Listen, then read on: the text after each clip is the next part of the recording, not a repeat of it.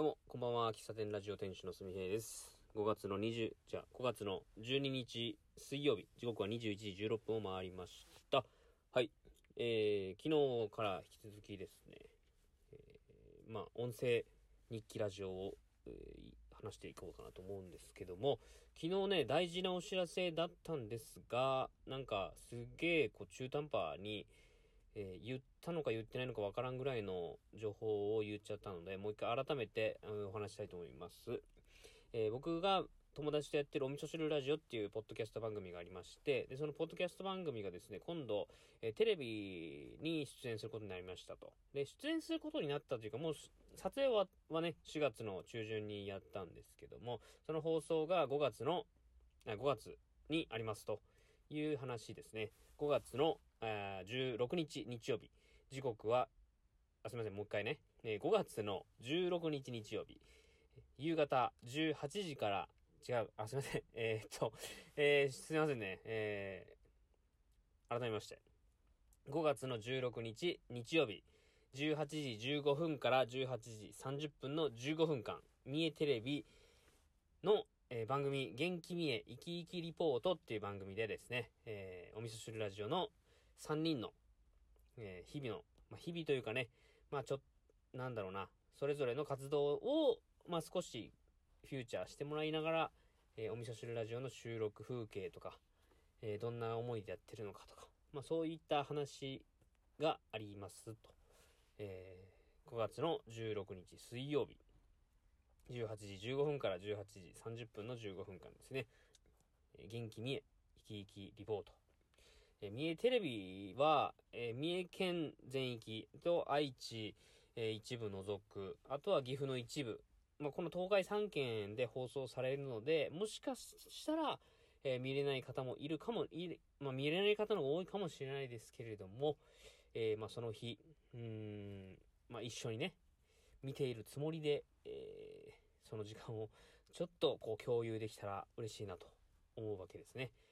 えーこのことについて僕ね、まあ、あの、お味噌汁ラジオのツイッターでも昨日つぶや、昨日、おとといつぶやいたし、えー今ね、ノートっていうアプリでも、えーそのことを書こうかなと思っています。えまあ、当日まで書かないとね、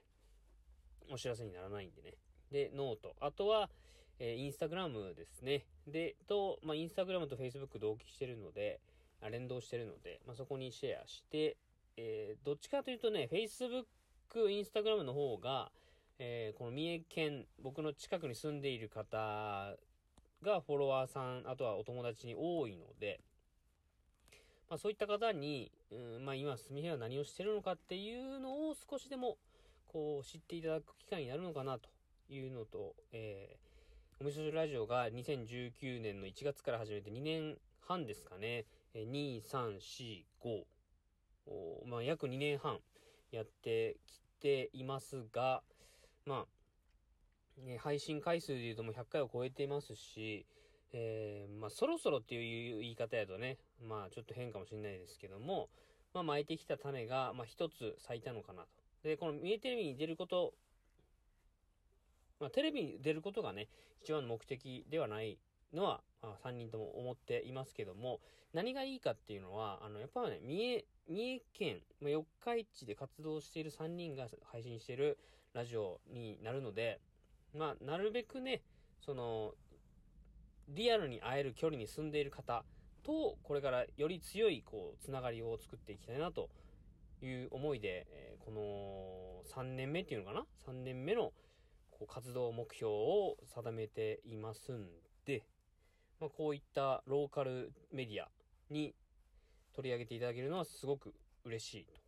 ということで、えー三重テレビもですけども、また、あのちょっとお知らせ、詳しくはお話できないんですけども、5月中にもう一個ね、えー掲載いただけるメディアがあるので、そちらも近くになりましたらお知らせしたいなと思います。えー取り急ぎ5月の16日日曜日18時15分から18時30分の15分間、三重テレビ元気三重、えー生き生きリポート。っていうね、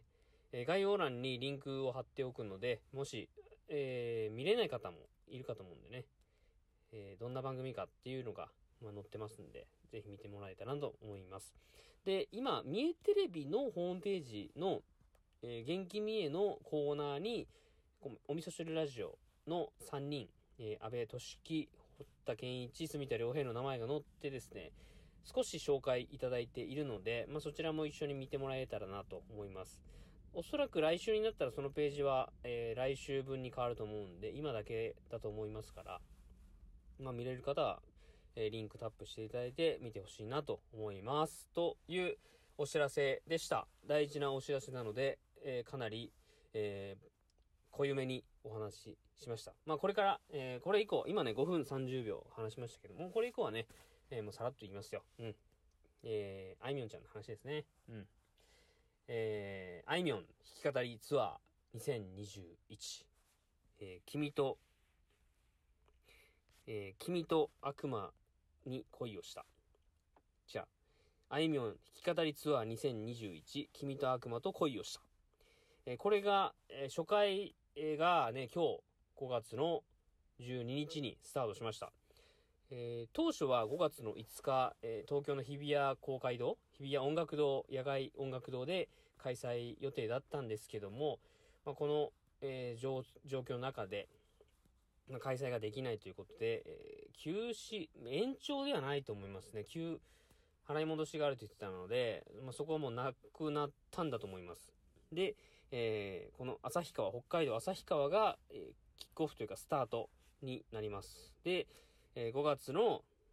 えー、14日、2日後、あさっては北海道の帯広で、えー、開催されます。でその後のツアーの、えー、流れはあん僕あんまり詳しくないんですけども、まあ今日はね、無事に開催できたようなことをツイッターで拝見しましたので、えー、まあ良かったなと思います。あの、ハッシュタグがね、できてたんですよ。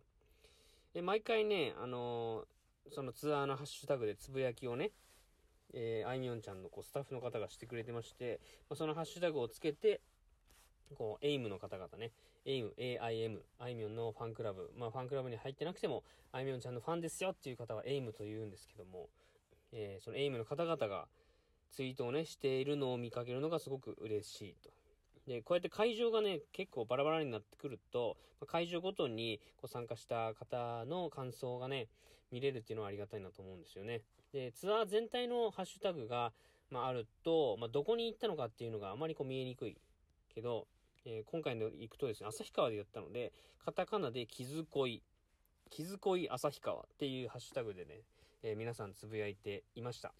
で、えー、まあ、気遣いだけの人とかね、あと、あいみょんとかね、ハッシュタグつけてつぶやいてる方もいますけども、まあ、こうやってツアーのハッシュタグあるとね、すごく嬉しいなと思うし、まあ、僕も、えー、これ、えー、今度の6月の2日に、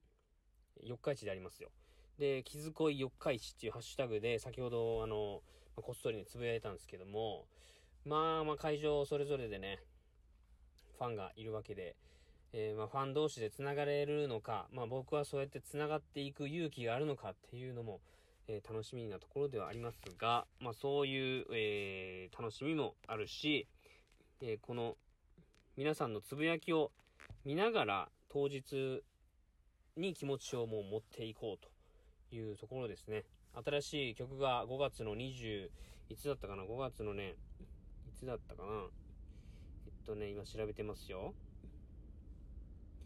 えー、っとね、5月の27日木曜日にね、あいみょんちゃんの、あ、違うわ。5月の26日水曜日だ。愛を知るまでは、桜が降る夜はっていうシングルがね、発売されるんですよ。これ両 A 面ですよね、きっとね。カバーじゃないんですよね。桜が降る夜はのが先にリリース、配信、音源リリースされましたけども、愛を知るまではっていうのはコントが始まるっていう、えー、毎週土曜日の10時 ?9 時に、え菅田将暉さんとか、えー、誰だっけな。あの、あの人ですよ。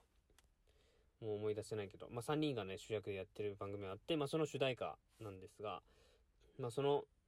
えー、発売が26日なんだけど、おそらく弾き語りのツアーでは、これはあの歌はね、バンバン歌ってくれるんやと思いますし、まあ、去年弾き語りツアーがね、できなかった分、去年、うーん、えー、野外のその弾き語りツアー、えー、風とリボンで歌うはずだった歌とかもね、歌ってくれるんじゃないかなと。いうのはすごく楽しみではありますね。まあ、僕は6月の2日の四日市文化会館の大ホールで、ね、行われるツアーに参加するので、それまでハッシュタグを追いかけながら、えー、あ想像、どんなツアーだったのかなっていうのを想像しながら、日々を、その日を迎えたいなという話をしてみました。えー、2本立て、今日は2本立てでした。おみそ汁ラジオのテレビ出演の話、あいみょんちゃんのツアーがスタートした話、この2つです。はい。喫茶店ラジオって言ってますけどね、全然喫茶店の話してないんですけどね。うん。店主が一方的に、えー、なんか興味のあることを話すっていう番組です。あの、全然聞き流していただいていいんですけども、お耳のともに、まあ、ちょっと気になるワードが出てきたら、聞き耳を立てつつ、聞き耳を立てるっていうところがね、まあ、喫茶店とか、あの、バーとか、まあ、飲食店、まあ、特にバーかな。喫茶店とかバーでの過ごし方の一つの、なんだろう、楽しみであるんですよね。これ、これはね、あの、どっかでまた語りたいんですけど、聞き耳を立てるっていうのはね、